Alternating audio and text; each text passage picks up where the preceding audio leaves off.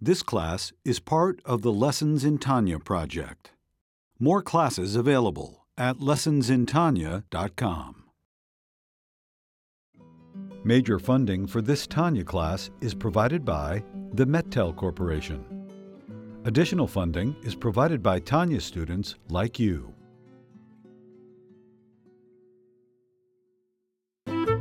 Lessons in Tanya.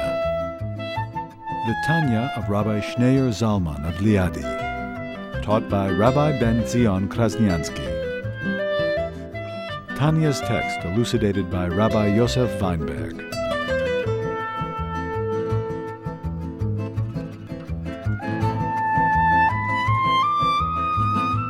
We are on page 379. Question is how could the light create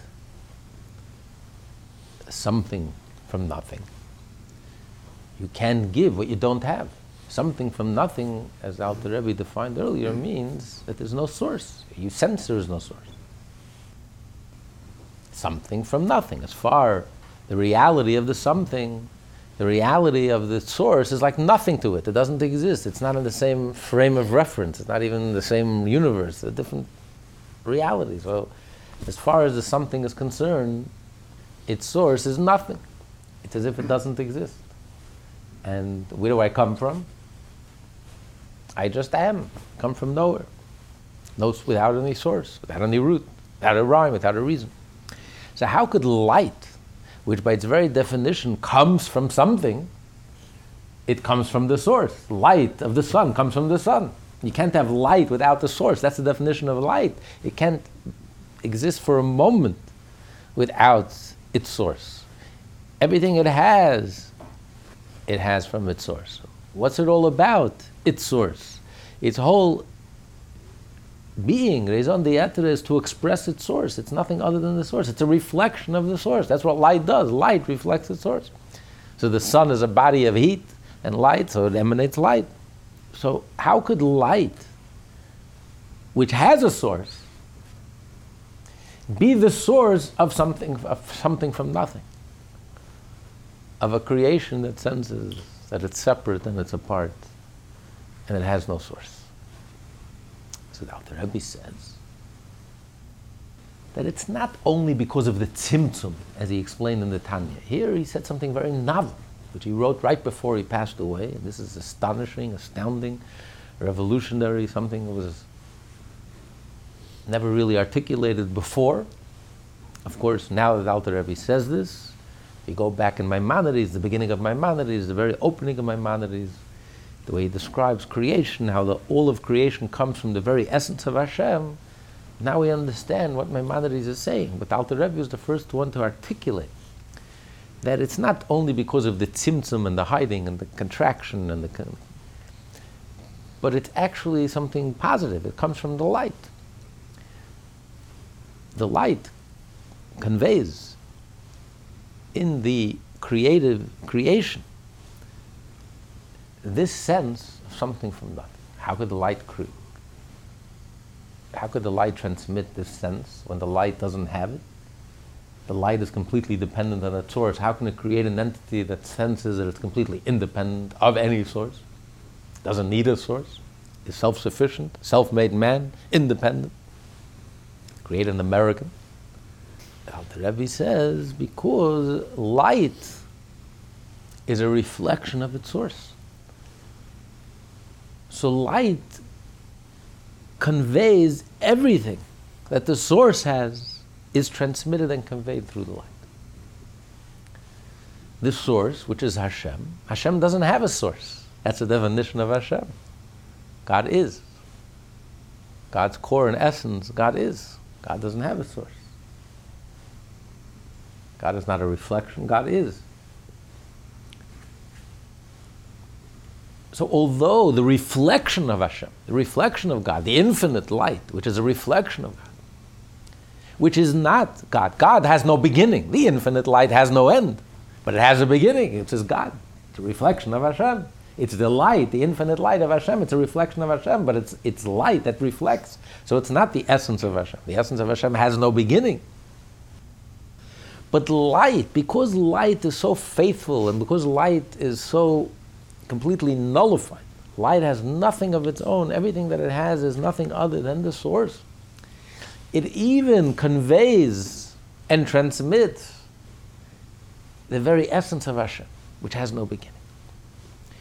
So it's like a carrier that conveys and it doesn't even know it. Light itself doesn't even know it. Light itself doesn't even understand it, doesn't even know what it contains. Because light knows light. Light knows dependency. To be completely nullified and dependent on its source, to be completely nothing before Hashem. Something, to be something. Light doesn't know what that is. Light is not something. Light is completely nothing. So how can light create something? Because light is a reflection of the ultimate something, Hashem, who has no beginning. And therefore, the light conveys that sense into everything that the light creates and, and, and, and animates and vivifies. But the question is that's where we left off last week. What triggers this within the light? Okay, light carries something that's really not light, that's beyond light. That light has no clue, doesn't even know what it looks like, doesn't even know what it's carrying, doesn't even know what it has. Light is nothing. Light doesn't know what something is, doesn't know what something looks like. Only Hashem is something. Light is completely dependent. Independence. Light doesn't know what the word independence means. Light is not independent. Light can't exist for a moment without its source. You can't bottle light. You can't sever, disconnect the light from its source. So light doesn't know what independence means, doesn't know what it looks like, doesn't know what something looks like. What do you mean, I'm something? It's the most ridiculous, absurd statement to light. Something? I? There's no I, there is no something, there's no independence. I'm completely nullified, I'm completely dependent, I'm completely, that's what makes me godly. I'm a reflection of God. I'm, I'm completely nullified before Hashem. I'm infinite. There's no definition. There's no. I'm completely nullified before Hashem. But yet, light, because it's a reflection of its source, of Hashem, who's the ultimate something, it conveys that independence and that something without it even knowing it. So, what triggers it that allows it to emerge and to surface, that it can convey and through that create something? An entity that feels independent, an entity that feels it is something. It has an ego and an I, and it feels self sufficient. What triggers it? And that's what he's going to explain now. He says, he's going to explain that what triggers it is actually the lowest level, the end of the world of emanation, the lowest level. What's the last level, the lowest level? It's the level of malchus, of royalty royalty is different than all the other attributes that a person has. A person has brains, intellectual capacity, the mind, ideas, the ability to conceive. A person has emotions, the ability to relate to other people, to connect with other people, to love, to be attracted to other people, to hate, distance yourself your relationships and your interactions with other people around you, the world around you. That's, that's emotions. Royalty, leadership, is not, is on one hand, it's the most external quality. Because it's not really part of you. Leadership, royalty doesn't add anything to the person.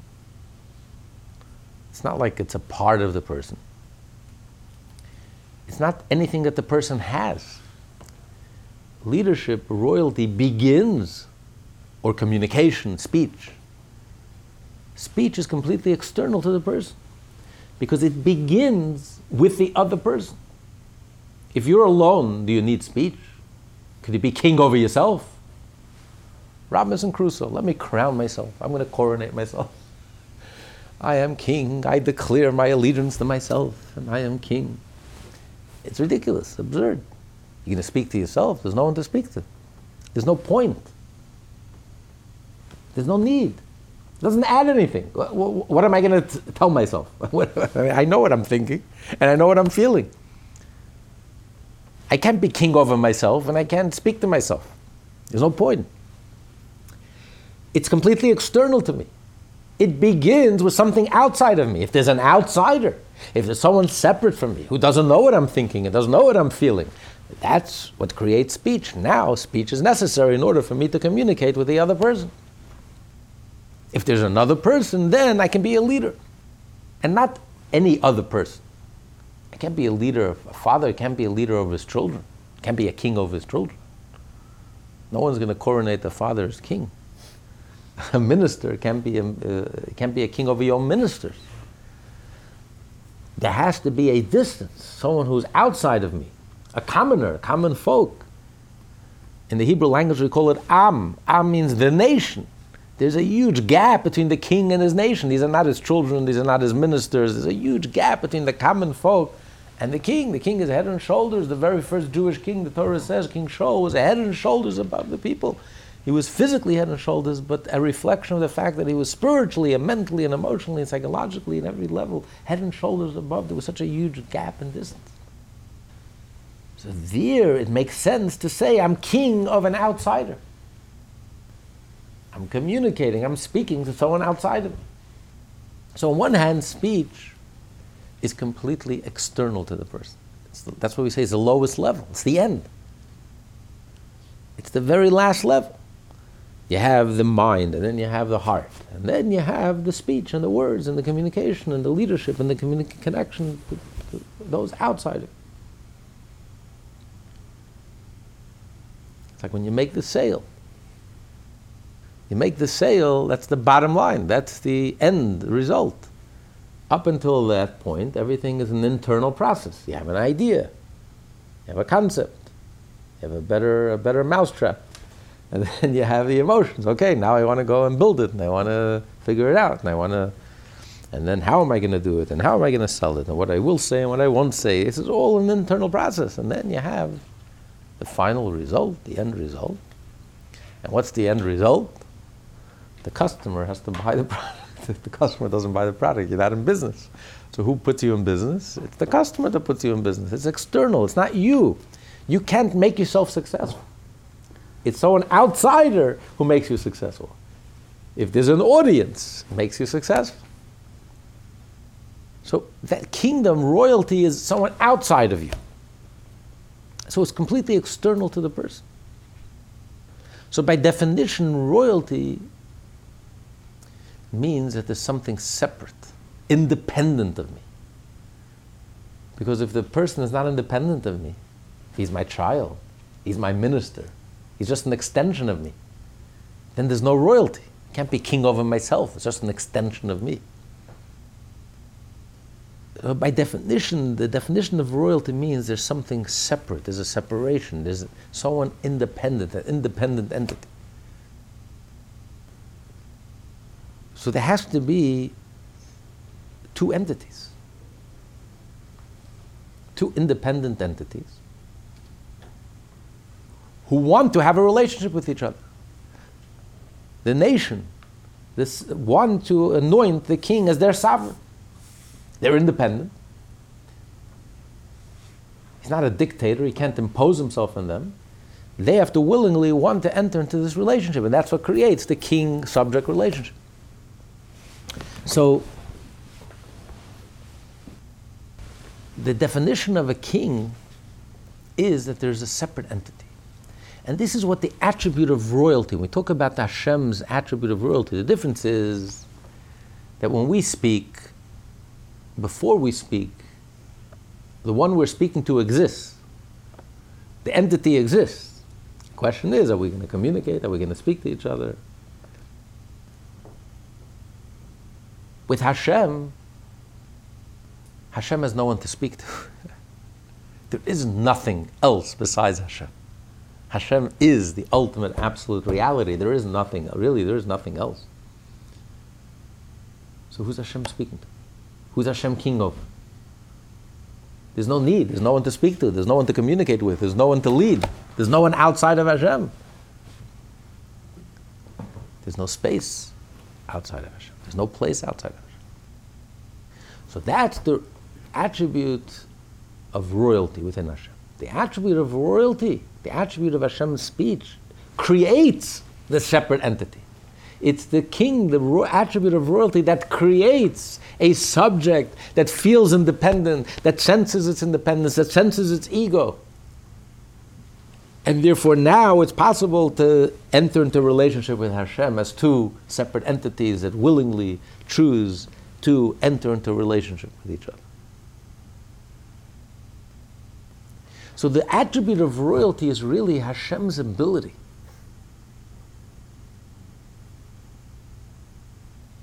to see himself from, his, from our eyes, from a different perspective. Otherwise, all there is is Hashem. Hashem could only see himself from himself. Hashem wanted to see himself as an outsider sees him. How do we look at Hashem? How does an outsider look at Hashem? How does an outsider recognize and acknowledge and comes to the terms and comes to the, comes to the reality, to the realization of the reality of Hashem? How does an ego, an independent entity, a self made American in the 21st century living in the Upper East Side, how does such a person come to the realization and looks back at Hashem and comes to the realization of Hashem's absolute, ultimate reality? That there is no other reality but Hashem. To the extent that it permeates your life and it becomes your very being, your very being, and your, your very core and essence. But as an outsider who willingly chooses and enters into this relationship knowingly and willingly, this is, for whatever reason, this is what Hashem desires. This is very exciting to Hashem. It's a novel. It's a novelty. It's creation. It's the ultimate creativity of Hashem. This is where you see the creativity of Hashem. The ability to create a separate entity. And really, everything is Hashem. But it's like Hashem is able to look at himself from from the outsider's perspective. That's what Hashem desires. That's what triggers creation, Hashem's creativity. This is what triggers within the light. When the light reaches the level of Malchus, through the Hishtalshelus, through the chain reaction, it reaches the lowest level, the level of communication, the level of speech, the level of royalty. This is what royalty evokes within the light, finds within the light. That that the light carries that the light doesn't even know what it looks like. The light doesn't even know what it is. The light doesn't even know that it has. That sense of independence, that sense of some, something. So Malchus triggers and bring, evokes and brings out this, and it conveys it, and it creates an entity that feels independent. So it's able to transmit through the light, it's able to transmit the essence not only a sense of being dependent, but a sense of being independent which comes from Hashem's essence. Hashem has no beginning. So we also feel like we have no beginning. And we also feel like we're just here, and we always were, and we always will be, and we're absolute, and our egos are absolute, and it feels completely natural. And this comes from Malchus. Malchus is that attribute that activates and triggers and brings out and embodies this aspect. So therefore, even though Malchus, it's like a paradox. Malchus is at the end. It's like the, the end, the very end, the bottom. It receives from everything else. It's the, it's the end. Just like speech. Speech re- has nothing of its own. Speech just reveals. It just conveys. It just transmits whatever you're feeling, whatever you're, you're understanding. It, you put it into words, and the words are the transmutation through which you convey this idea and you communicate this idea. So words are nothing on their own. So they're all the way on the bottom. They're just receiving, just like royalty, leadership. It doesn't add anything to the person. The person, the person doesn't. It's completely external to the person, and yet we find within speech something very powerful, something magical. Speech when a person speaks, whatever you're speaking, whatever you're communicating, is amplified a thousandfold. A teacher is conveying an idea. As you're speaking and as you're conveying and communicating, articulating the idea, the mind opens up. And although the teacher understood this idea on his own, but once you communicate, as the Talmud says, I've learned a lot from, from my teachers, I've learned more from my colleagues, and I've learned the most from my students. Because while you're communicating, that's the nature of speech, the power of communication. when you speak, it amplifies whatever is going on inside of you, it amplifies it a thousandfold. It's, it's exponential. It's not even, it's not just incremental. It's like, it's like explosive. Because speech, it's external. It's at the very end. It's at the receiving end. But speech triggers something core, something essential, something that in the whole process of the Hishtalshelus, the whole process is, remains dormant and hidden. And it's speech that activates. Just like within the analogy of what's royalty, royalty is represented by the feminine, by the woman. So you have the masculine, which represents the first and nine, which is the giver, and then you have the receiver. But what happens when the woman receives? It's explosive. She finds in the seed something that the seed didn't even know the seed had. Where exactly did you find in that seed this baby? Where, where you plant the, plant a seed in the ground. Where exactly did you find in that seed this huge tree, this lush tree? Where, where, where, where did you see it? But when you receive it,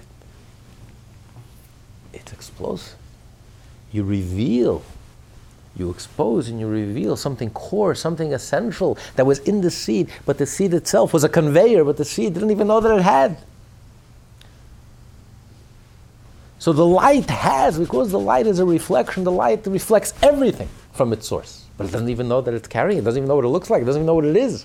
Because it's not it. A light is the exact opposite of the source. The source is independent. Light, by definition, is completely dependent. Independence, something these words are anathema to the light. Matter, what does it mean? But the light has it because it conveys. It's a reflection of its source. But what triggers this sense of independence, of no beginning, of something, the ultimate something, absolute something, the sense of ego and independence? This is the end, the attribute of royalty. This is what Alter Rebbe is going to explain. This is uh, deep stuff. Okay. Very deep. the bottom of page 379. However, However, as is known, any yesh or entity that in its own eyes is utterly separate from godliness comes into being principally through Malchut of Atzilut, which becomes the Atik of Beria. Atik is the element of delight, which is the innermost core of will, Ratzon. Thus, Malchut of Atzila becomes the delight and will that propel the world of Beria into being. For it is Malchut that is able to project a sense of pleasure in, create, in creatures that perceive themselves to be separate entities, since only thus can sovereignty result? Because Hashem desired to be king for whatever reason, he desired to have a relationship with something outside of himself.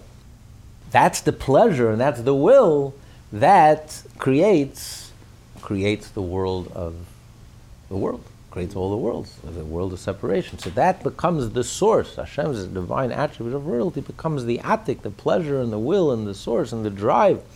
Because Hashem had the pleasure and wanted the pleasure and, the, and wanted, desire to have this, this relationship, this is what drove, this is what motivates, this is what creates, brings the world into being. A world of separation, a world of separate entities into being. So this is the beginning of separation. Up until that point, it's all Hashem. It's one with Hashem. There's no separation. The whole entire world of the world of emanation, including the vessels, they're godly. Yes, the vessels are limited, and Alter Rebbe said, but they're godly. So it's all Hashem. Hashem's ability to be infinite, Hashem's ability to be finite. It's all, it's all Hashem. It's like the body and the soul, the body and the soul. It's all one. You can't separate. You can't be king over yourself. I command my hand to move. Oh, my hand is religious. It's worshiping me. It's moving. No, you can't. Have, your hand is you. Uh, you know, the vessels, the light, it's all one, it's all Hashem. There's no separation. So you can't be king. If I listen to myself, that doesn't make me king. If you listen to me, that makes me king. So where does the you begin? The you begins with creation, because Hashem desired that there should be a you. So the attribute of royalty, this becomes the world of Atik. This is the pleasure and Hashem's pleasure and desire that He desired that there should be something separate from Hashem. And this is what creates the beginning of separation. Beginning with the world of creation. Continue. For there is no king without a nation. The analogy of the king who is able to rule only over subjects who are distant from him was explained above. In the analog, this corresponds to the created beings in the world of Beriah, which are distant from godliness, unlike the beings in the world of Atzilut, which are close to him. They cleave to God. It is thus to the creatures of the world of Beriah that the divine attribute of Malchut, sovereignty, relates. So he's saying even the creations of the world of emanation, which are not God. They were separated.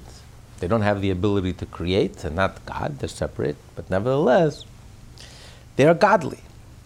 And there's no disconnect. And there's no separation. There's no ego. So, so, so therefore, Hashem can't really be king over them. They're, they're like the ministers. Can they be king over ministers? They're, they're like, they're in the palace. They're, they're, they're connected. It's only beginning with the world of creation which are separate entities, that's where Hashem's royalty begins to operate. Then, when there's a sense of separation, then Hashem can be king. You can say Hashem is king over, over them. That's why we created in the first place. Yeah, that's the only reason. You should have somebody to talk to. That's the only reason. Hashem, Hashem was lonely. You could be God Almighty Himself, but you can't marry yourself, even if you're God Almighty. Many people think they're God Almighty, but even if you're God Almighty, you can't marry yourself by definition. Marriage is when you forget about yourself and uh, someone else has to make you marry. You can't make yourself marry. You can go to, you can, you can go to, uh, you know, psychologists for a thousand years, and but the, at the end of the road, you're not going to find marriage. When you forget about yourself, the other person that makes you marry. When someone chooses, chooses and decides to want to marry you, that's what makes you married. So the only, the only one who can make you married is someone else. Someone separate from you, outside of you, an adult who wishes and desires to have a relationship with you and to be married to you. So yes, Hashem, for whatever reason, we don't know why he wanted. Hashem had a taiva, Hashem had a desire. All we know is what he wanted. We don't know why. It's not logical. It's not God was missing anything. Or, God is perfect. But for whatever reason, this is what Hashem wanted. He wanted, he wanted to have a relationship. He wanted to be married. He wanted to be king. And the only way to do this is when there's, two, when there's a separate entity who senses like us, where we feel we're part of from Hashem. And he wants us to come to the realization, us to willingly choose to enter into this relationship, this total relationship with Hashem. Marriage is total. It's not a job. It's not religion. Judaism is marriage. It's not a religion. It's marriage. It's a total, all-consuming, all-encompassing relationship that touches every fiber of our being and every bone in our body. Where we're 100% focused and concentrated on this relationship. But it has to be willingly. It has to be something that we choose. Hashem doesn't impose himself on us. That will make him a dictator or rape, a rapist, not, a, not marriage. Marriage, by definition, is that we willingly choose to enter into this relationship. That's what Hashem wanted. That's what He desired. So why does God create this? Why? We don't know why. There's no, there's no logical reason we can explain why. We know what He wanted, why He wanted. It's beyond explanation. There's no reason in the world that could explain this. Because what is God lacking? What does God need? It? God is perfect. So, so God needs this. Why does He need it? But we don't know why. But it gives him pleasure. But we know what. For whatever reason, this is what God wanted. This is what gave. This was His pleasure. This is His taiva. This is what He wants. Just like when we desire things, could we explain everything that we desire? We only desire things that are logical and rational. We have very strong desires things that makes no sense, but this is what we want. Very strong, intense desires. not everything could be explained rationally and logically. We have certain very strong, strong desires that come from a very, very deep place. Mm-hmm. you know, the sexual urge or the urge for, for, for you know, for intimacy. Is it something that's rational, logical? It's just, it's just a very powerful urge we have deep down that we. So, not everything in life could be explained rationally and logically. So it's not, it's not the logical explanation that God was missing something and therefore he needed something. By definition, God is perfect, so he does not need, doesn't need anything and not missing anything. But God has this very powerful, strong desire that he wanted to create a world. He wanted to be king. He wanted to be married. He, he was single. He was alone. And he wants to have a relationship. He wants to view himself the way we see himself. He wants to see himself through our eyes. What a relationship. You're being reflected back from someone else's eyes. Step out of yourself and see how someone else sees you. That's, that's the magic of a relationship. That's what's special about a relationship. We can't step out of our own truths. But the other person sees us from their eyes. How are we reflected back? That's very powerful. That's so gratifying. satisfied with what he created. Well, obviously he is. Why would he create it if he's not satisfied? Or he wants it. He's hoping. he desires. What he desires is he spelled out what he's looking for. He's not shy. Hashem spelled out what he's looking for. It's called the Torah. He's looking for a world that will look like the Torah. He's looking for a world that will willingly accept him willingly enter into a relationship with Him. Jew as well as non Jew. Mashiach will come. All seven billion people will become righteous Gentiles. They will willingly enter into this relationship with Hashem and will follow the seven Noahide laws, and every Jew in the world will follow the 613 mitzvot. The world will look exactly the way Hashem envisioned. So, yes, Hashem has great confidence in us. He, he, uh, some call it blind faith. He creates us, throws us curse from the left field, puts us, plunks us down in the year 2016, the Upper East Side of Manhattan, not on the Upper East Side of Jerusalem, no temple, deep, dark, intense exile, spiritual and moral exile. And yet he has full confidence in us that we will have the wisdom to choose the right thing. Because Hashem really subjected himself to an open marketplace. See, royalty, speech, marketplace, all different words for the same idea. In a marketplace, you have to have a buyer. That's the definition of a marketplace. I, I can't force you. If, if I force and take your wealth from you, that's, not, that's a dictator. That's North Korea. That's not a marketplace. Marketplace means I have, I have a product, and I'm confident that you will have the wisdom to discern the quality of the product that I'm selling, and you know it's worth top dollar, and you'll be willing to pay top dollar for it. Judaism is a sacrifice. It's not easy. To be Jewish is not easy. You have to sacrifice, you have to commit, you have to be disciplined. But Hashem says, this is, this is a quality product. All the other isms, everything that's out there is junk. This is the real deal. Yes, it's a free marketplace, an open marketplace, it's a free world. We're not afraid. Hashem is not afraid. Hashem is not trying to force, impose it's a free world. Anything goes, everything goes. I have to compete with every ism that's out there. I have to compete with every mishagas that's out there. But I have full confidence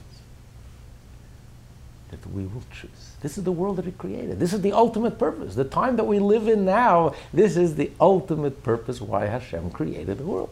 This is what He created. He created an open marketplace. There's no prophets today. No one is beating us up. You know, in the olden days, if you didn't do a mitzvah, they beat you until you did the mitzvah. They, until they would kill you if they had to. Until you did the mitzvah. There was no choice. It's a free world, a free country. You have rights. In America. Do whatever you want. And Hashem says, you know, this is what you're going to want. This is what you're going to want to do. No one's going to force you to do it. you're going to want to do this and pay top dollar because you're going to see. You're going to see it for what it is. This is quality. This is genuine. This is truth. Everything else is a false imitation. Money, power, fame, lust. It's, it's the false imitation. You want honor, not fame. You want love, not lust. You want the real deal. And that you're going to get with the code of Jewish law, the Torah, the mitzvah, the Jewish way of life. 3,800 years. Hasn't changed. It's real. Every passing day, it just becomes clearer and clearer. It Just emerges. It just becomes clearer and clearer how crystal clear, how genuine it is. It withstood the test of time. It's here.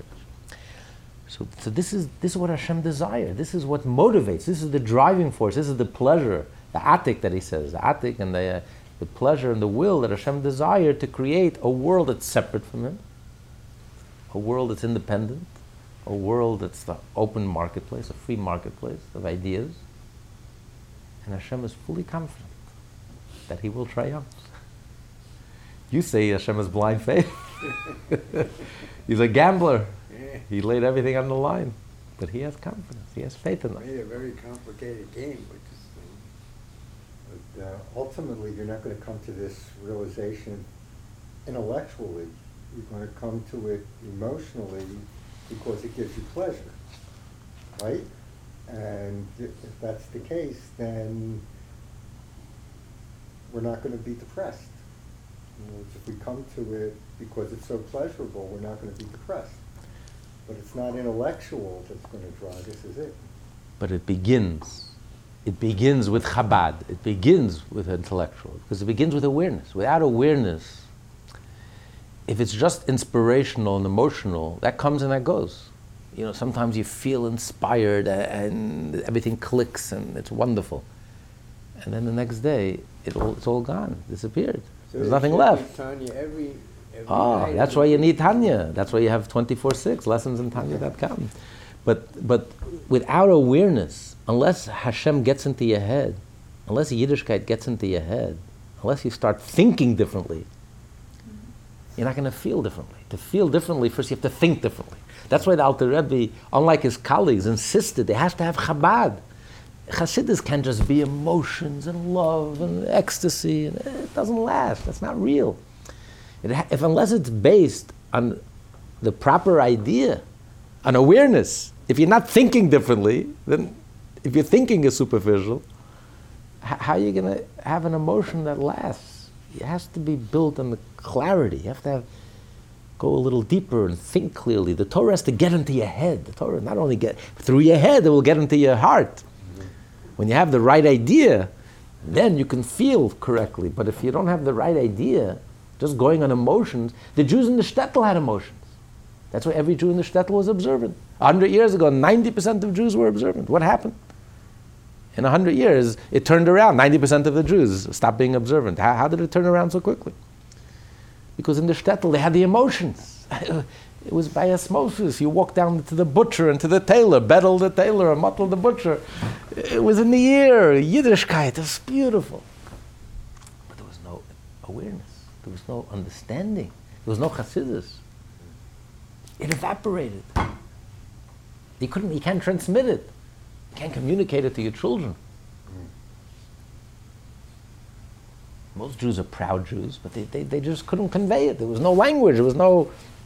But when you have the Tanya, you have Hasidus, the crown jewels of the Torah. When you have the Torah, you have the language. You have the right idea. Then you're not easily. Then you can distinguish. Then you can differentiate. Anything that's thrown at you, wait, this is this is a correct idea, and this is nonsense. This is superficial. This is external. This is to the point. And then you can have emotions that are based on something real. So it's important. You must. This is critical. The Chabad is critical. Dr. Rebbe says he didn't write the Tanya. He didn't create Chabad for a segment of Jews. This is for every single Jew. That's why the Rebbe published over six thousand Tanyas, literally in every city in the world, because this is critical. How could a Jew can't be a Jew without unless he studied Tanya? To really understand, unless you really have the right idea and really understand, emotions, emotions. Uh, yeah, of course, I'm proud to be Jewish, and some emotions, and but that's that's not something you have to have first have the right idea. If you have the right idea, then the emotions emotions could follow.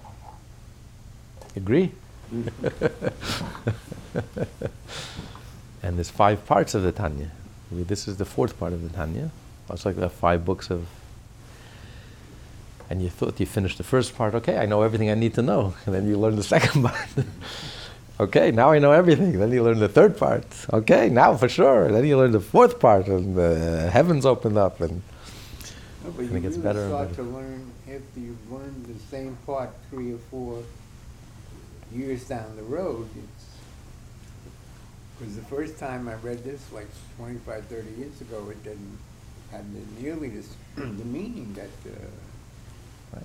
But it also requires somebody to explain it. You can't. Yes, uh, that Alter Rebbe already wrote in the introduction. The Tanya is written for everyone.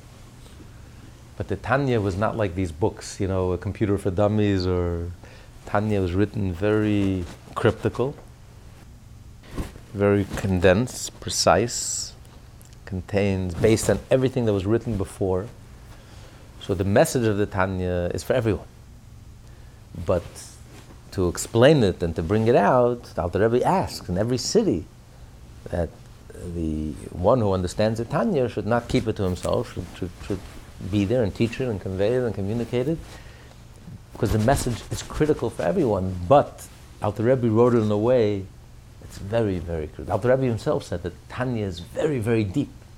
It's written in a way that, but it's very, very. Alter Rebbe himself would study the Tanya. It's written. It's very, very deep. So, to get to all that depth and to get a taste of it and to, to understand it and appreciate it, that's why we learn it over and over again. And and um, so, but you're right. But the message of the Tanya is for everyone, every single Jew, because it's critical. Because when you know how to think, you know, you understand. When you're aware, then you can feel. I'd say one thing, um, you know, um, it's uh, hard to understand that uh, he wrote this on the day, last day of his life. Uh, like a week, a week or so before his life. Right. The last few weeks before his life. I mean, you think of Yaakov, who was blessing his kids before he passed on. Here, it's like he's giving vitality, you know? In other words, it's just continuous. I mean, he's Right. doing it differently than the way Yaakov Well, did. also he was running away from Napoleon, which is what shortened his life, and uh, you know he got sick in the road, and, and Napoleon was his arch enemy, and the beginning of enlightenment. The you know the enlightenment, throwing off the yoke of heaven, throwing off authority, and and um, really what Alter Rebbe is doing with this chapter is really laying the groundwork and explaining the times that the world is about to enter. You know, it's the beginning of America and the, the whole world that we know today. Alter Rebbe already saw this 200 years ago. Beyond, uh, were in the information age, many revolutions past that, but this zeitgeist, the, the whole self-made man, and you know, I'm a Renaissance man, independent, and God. Who needs God? Where is? I'm not even talking about God. God is not even is not even on the agenda anymore. You know, it's like completely off the agenda. It's not even mentioned. This whole world, this whole universe, which is so foreign and strange to the Alter Rebbe, and so foreign and strange to any person who lived in those days. I mean, God was part of the universe. What do you mean you don't? You, you know, even those who are against God, but I'm against God. I'm talking about God. A, a world which God seems to be completely erased, God forbid, as if He doesn't exist, and there's no. In the world, the zeitgeist, the whole, you know, in God we try. I am God, and I am my own God, and I, celebrating ego and and zero authority, and do as you please, and be your own God, and write your own rules, and you decide what's right and wrong. This whole universe was so foreign and strange to anyone living in those days. The Alter Rebbe is really laying the framework for, for this whole world, this strange world that we live in, which is so absurd, philosophically absurd. Aristotle and Plato prided themselves in the knowledge of God.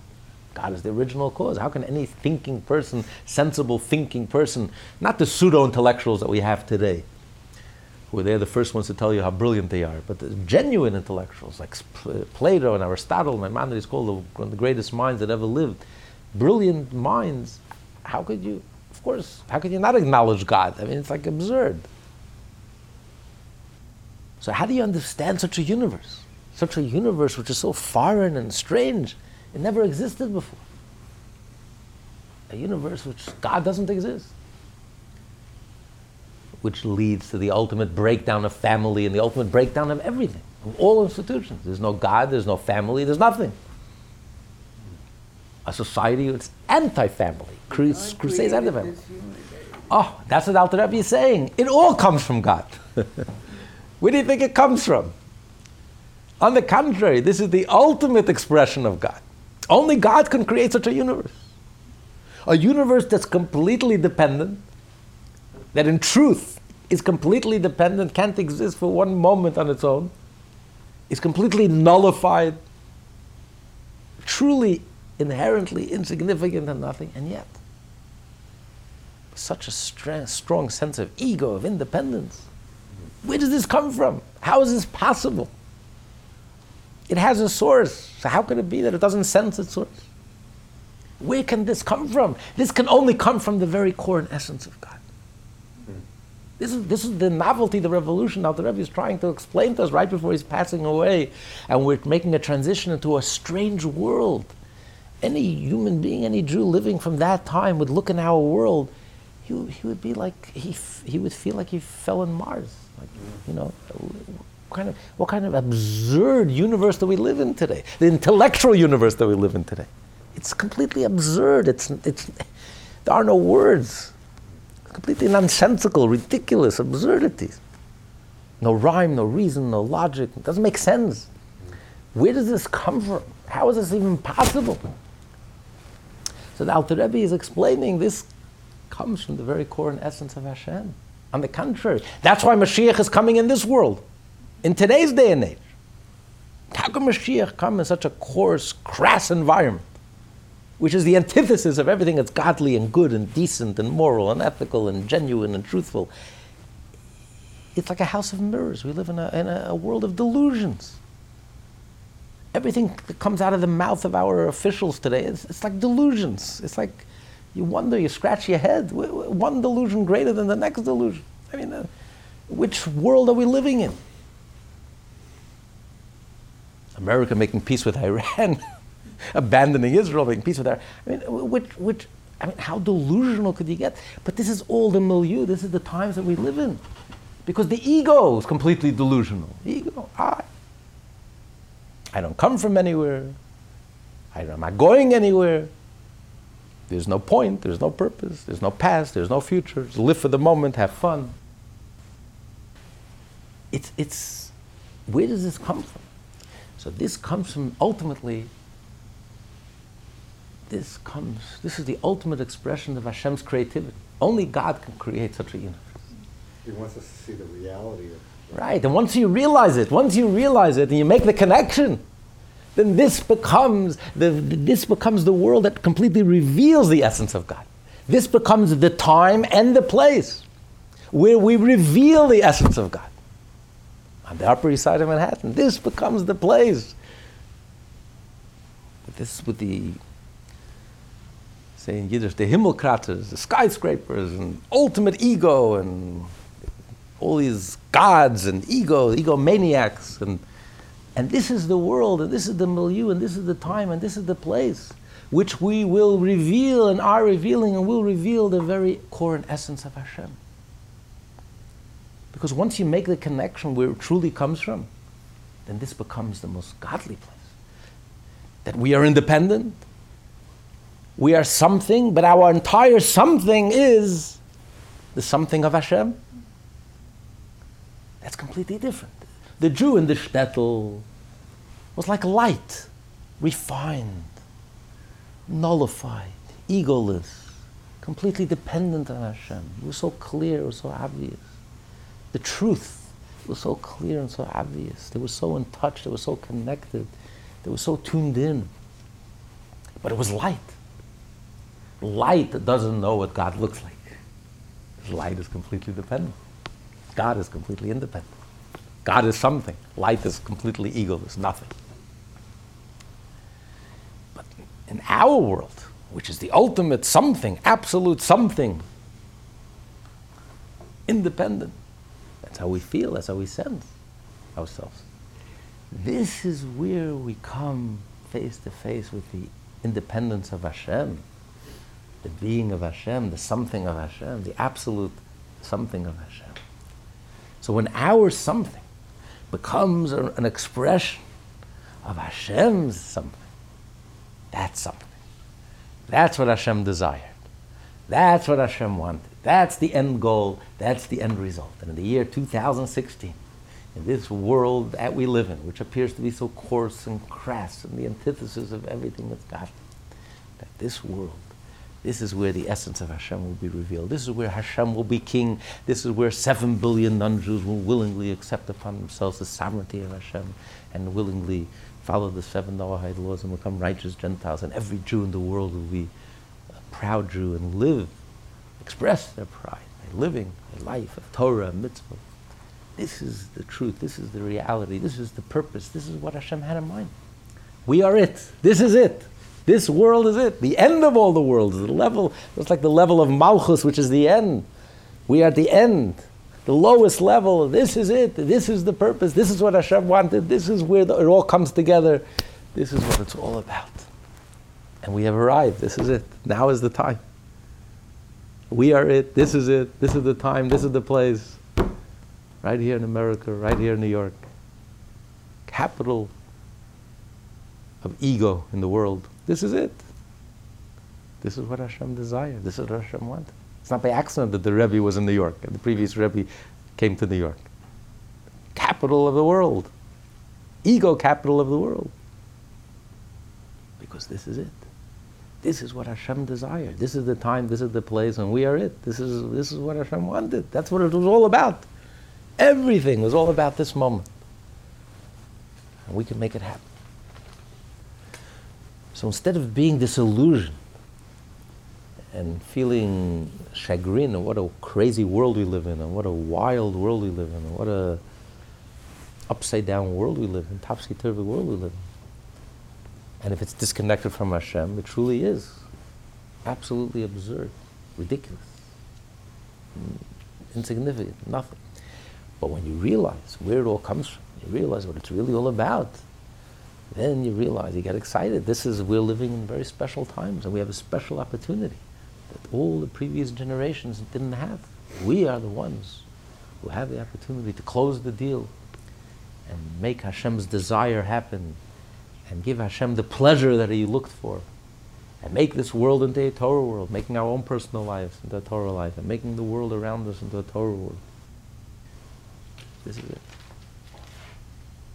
380. Also, the multitude and the diversity of creatures, though paradoxically they were created by the power of the one, and absolutely uncompounded I so derives from the multitude of letters that issue from Malchut, which is known as the mouth of Hashem, as it is written. By the word of Hashem were the heavens made, and by the breath of his mouth all their hosts. The five organs of supernal speech corresponding to the five physical organs of speech are of the five Gevurot of Nukba, literally the female element, i.e. Malchut. Just like speech, to break down speech. So every creature has, every creation has its own name. Like we learn in the first chapter of the second part of the Tanya, it has its own name, which is made up of letters. Every letter channels the different channels of divine energy in a unique way, and then the combination of the letters, which creates the separate entity. And the letters channel a unique energy. So there's so many energies, and all these energies are a result of all the letters. Every entity has many letters, and each letter is a different channel of the energy and different combination of the energy. So this multitude of lights and this multitude of energies which comes about through Malchus, which is the vessel, which is the speech, that you know you have one idea. The teacher has an idea in his mind. You have one concept. In your mind, it's a singular concept. But when you convey it and speak it and communicate it in words, it could be pages and pages and pages. And, and the more brilliant that one concept is, you need a thousand page book to convey that one singular concept. So as you break it down into words and letters, it becomes separated and differentiated, and every word and every letter contains one tiny part of the idea. And so, so, so this world, multiplicity, this world of multiplicity, and this multitude world that we live in, it's as a result of the letters. That's the level of Malchus, it's the level, of Hashem's speech. It's the words and letters that take the light and not just receive the light, but when it conveys the light, it expresses and it comes out in many, many, in a multitude of words and a multitude of letters, which creates a multitude of creations and entities and beings. And how do you speak? The speech comes from a voice. The voice is a singular voice. But through the different combinations, the five basic combinations, which creates the five basic family of words. You press your lips together, pays, vav, mem, boom. If you, you, your, your tongue touching the top of your top of uh, the roof of your mouth, you know, the, and then you have uh, the, the guttural. So you have, all, it's by the different combinations of how the voice. So the five different ways that separate. Otherwise, it's just a voice. It's just a plain, simple voice. But to take that voice and to differentiate it into 22 letters, into 22 different sounds, that comes through the five basic ways, the different ways of putting your mouth together and your lips and through the throat, which creates different types of sounds and different letters. So, so these are the gevuras, these are the, the gevuras that separate and differentiate and project this singular voice into many, many, a multitude, multitude of letters. And from these multitude of letters come almost this infinite variety of beings. Think about it. All the books in the world that were ever written all come from 22 letters. Hmm all the music in the world that was ever ever composed comes from eight notes. Think about it; it's amazing. But all the different combinations, and you end up with all this wisdom, all these books, and all these. So this is the gevura. This is the gevura that separates and differentiates, and from it, it creates this multitude of letters and words and and channels the energy in different energies, and every letter represents an energy, and every word represents a different combination of energies, which creates a separate entity, unique entity. So this all comes from Malchus. This is Hashem's speech. This is the.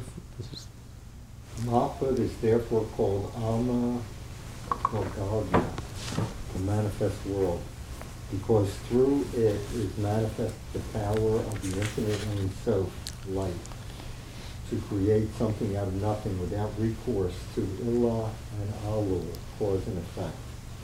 The progression from Ilah to Alul exists among created beings as well. The creation of Yesh from Ayin is in the hands of the Ein Sof alone, and it is Malchut of Atzilut that makes this power manifest. However, the first nine Sphirot that precede Malchut emanated by the causal evolution of Ilah and Alul, while the infinite Ein Sof light is vested in the Chachma alone. Chachma derives from the Ein Sof in a manner that resembles the, the derivation of Yesh from Ayin, as in the verse Chachma derives from Ayin. The Ein Sof thus vests itself in Chachma, and through it the Ein Sof light um, illuminates the other sphirot as well. So here he's saying it's a novel interpretation of, of the word Alma dis Galia, a world which is revealed. So usually we say it in a uh, almost in a negative way, that it's a lower level. It's a world which is revealed versus the world which is concealed. The world which is concealed is like the fish in water, which is connected to its source, versus a, wor- world which is revealed where the creature, created creature is separate from its life source. Like mammals, we walk around, but we, but we are separate from the life source, from the earth. So the world that's revealed is a lower level, like speech versus thought. Thought is a much higher level than speech. Here he's saying something novel. He's saying, no, it's not the revealed world, it's the world that reveals Hashem. Where is Hashem's revealed? Where is Hashem's ultimate revelation? In the higher realms? In the world of emanation? Or in this world, in the physical realm? The lowest of all the world. Hashem is more revealed in this world than all the upper worlds and sublime worlds and all the worlds of, of light and revelation, and, which are reflection of Hashem. Because it's only in this world. Yes, we don't see any godliness and we don't sense any godliness, and godliness is hidden and concealed and is covered up. But it's only in this world that Hashem's essence is revealed. Hashem's creative ability, his ability to create something. It's only in this world that Hashem is revealed, that Hashem is something. In the higher worlds, in the world of emanation, they don't know what Hashem is. They don't know what God looks like. They don't know what the word independent means. They don't know what something means. It, it means nothing in that world. They are light. They're just a reflection. They're completely nullified to their source. So God reveals himself through Chachma, and then through Chachma we have the Hishtalshelus, the evolution but of Chachma all the way down to Malchut, but the effect is completely nullified and contained within the cause. So there's no separation. There's no independence, there's no separation, there's no I, there's no independence, there's no. It's completely nullified. A completely nullified. So God's essence is not revealed. They don't know what God's essence is. Where is God's essence revealed? Yes, we don't feel godliness, we don't sense godliness. But from our being and our existence and our sense of ego, God's being is revealed. God's core and essence is revealed. God's creativity is revealed. So in this world, God's essence is completely revealed. While in the higher worlds, in the hidden worlds, in the higher realms, in the hop worlds, God's essence is completely concealed. So, in this sense, the world of revelation is, is a positive. That this is where God is revealed. Very, very unusual.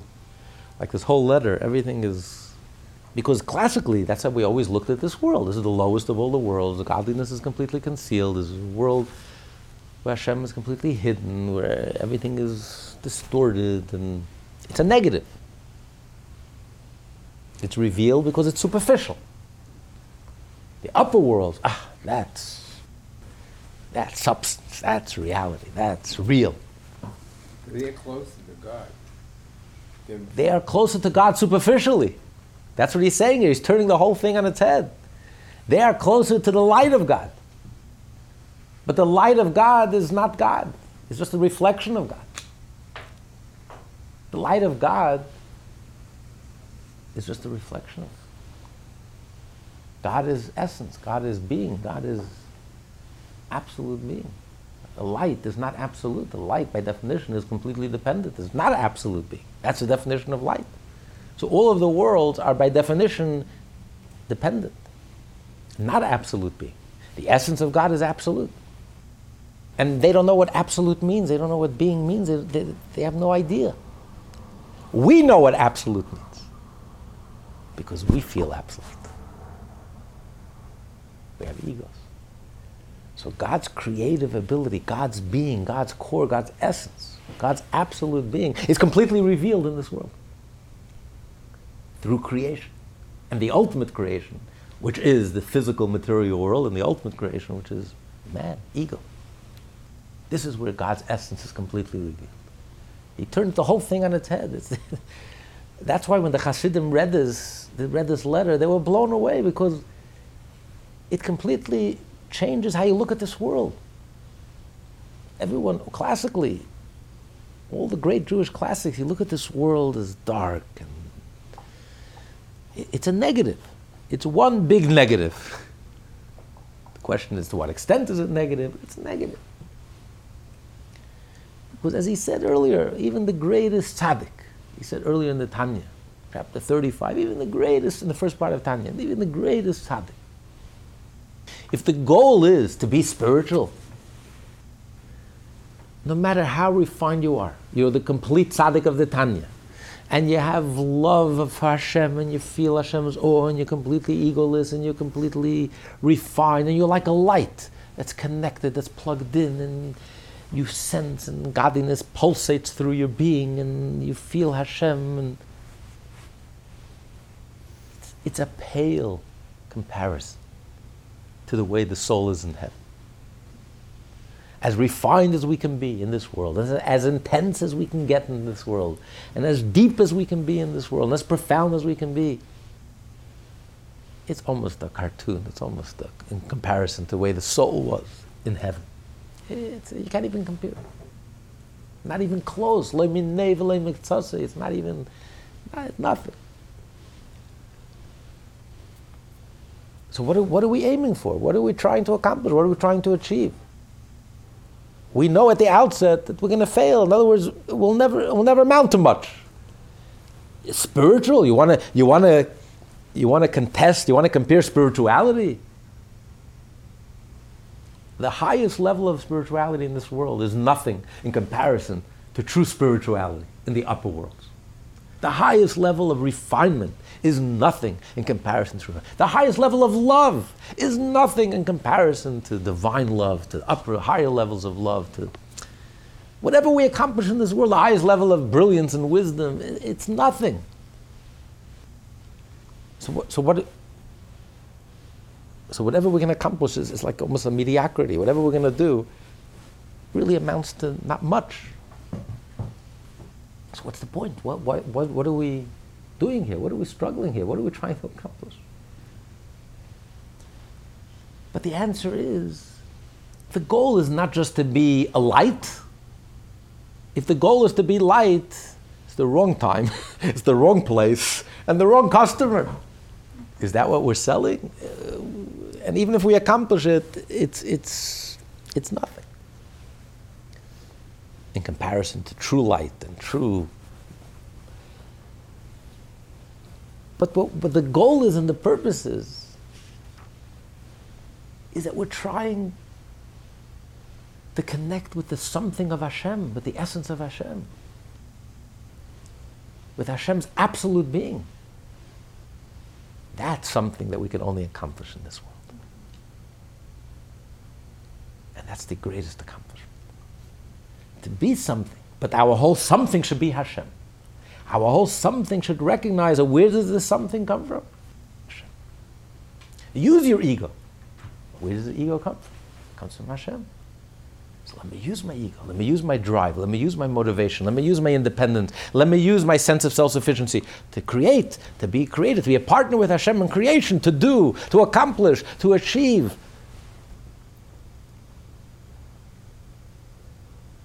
Then we become connected with Hashem's essence that's revealed only in this world. That's something that they don't have. And they can't have in the upper world.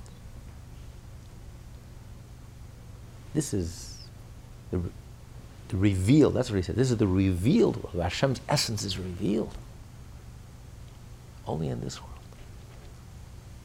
So of course the goal, the goal, God forbid, is not to remain egotistical and to remain crass and coarse. That, that is really sad. That is really tragic. That is really an illusion. That's really nothing. But the goal is to transform and to reveal that where does this being and absolute and ego, where does it all come from? It comes from the very essence of Hashem. So my whole being should become a godly being, a something that's an expression of Hashem's creativity, of Hashem's essence. A true something. That's a something of Torah and mitzvot. That's when we live a Jewish life in this world. We do a mitzvah in this world, in the physical world. We study Torah. This is the purpose. This is what it's all about. This we can only accomplish in this world. The upper worlds, they have nothing on us. They are jealous of us. They come from the heavens to listen to the rabbis who study Torah in this world because in heaven they have nothing on this world. Here we have the essence of Hashem. Here we have the Torah. This is the holiest of all the worlds. This is what Alter Rebbe is telling us. It's a different world. It takes on a different face. Body, the world, the ego, the world we live in, it's a whole different world. It's a world that's rich with opportunity. It's a world that's special. It's a world that's dynamic, alive, with Hashem's essence is revealed. Only in the exclusive, exclusive to this world. This class is part of the Lessons in Tanya project. More classes available at lessonsintanya.com.